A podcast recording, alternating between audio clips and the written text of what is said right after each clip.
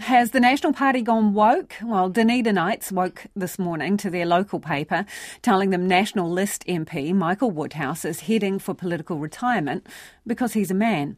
He's since tried to walk that back, though National Party leader Christopher Luxon has pushed for more diversity in his caucus. So, do Dunedinites buy the new inclusive National Party? Our Otago Southland reporter Timothy Brown hit the streets. God only why he cursed me to be a straight white man. Bo Burnham sang jokingly in 2016 of the plight of the modern man, and this morning the Otago Daily Times offered that up as an explanation for five-time Dunedin-based MP Michael Woodhouse all but quitting politics with the intro, quote, being male has cost him and many other national MPs a high slot on their party list.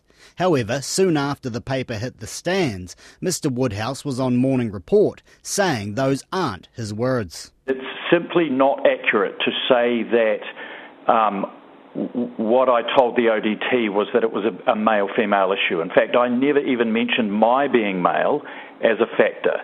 I did talk about diversity versus experience and diversity one. In fact, Mr Woodhouse says he supports the push for greater diversity championed by party leader Christopher Luxon. And Mr Luxon was more than happy to explain to Morning Report what kinds of diversity he's interested in. Well, sort of. Was that balance achieved by using gender to play a role in how the list rankings were decided? Well, there's a range of factors that the committee considers in the list was process. Gen- was gender one of them? Range of factors, and really it's about the contribution that people can make uh, and bringing experience. Was, was gender one of the factors considered? Does Michael Woodhouse have a point? Uh, what I'd say to you is there's a range of factors, and there needs to be a range of factors as we think about the contribution different people can bring and add to our team. This afternoon, his deputy, Nicola Willis, was finally able to just say gender was one of the factors considered by the party's list ranking committee. Why is gender a taboo word all of a sudden? Gender is not a taboo word for me. I want to see that we have men and women on the list, and we do. You just listed all of those factors. You didn't include gender. Well, gender is.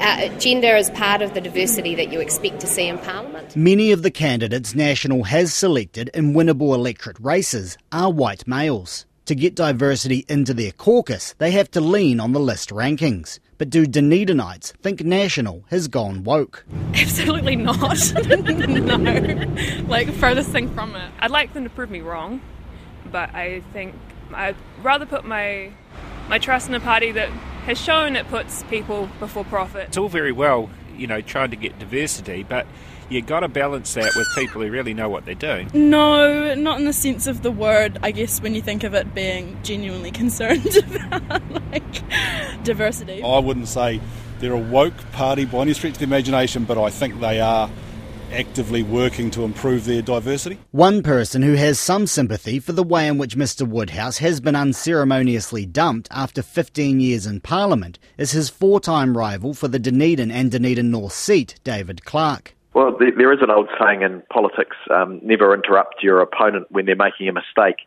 And it does feel a bit like one of those moments. You know, it's sad for Dunedin that it won't have um, representation across parties in the town. And it feels a bit disrespectful of Michael Woodhouse. Mr Clark will also be exiting Parliament at October's election. Michael Woodhouse is still planning to contest the Dunedin electorate. However, it's an almost certain losing battle to Rachel Brooking in the Labour stronghold.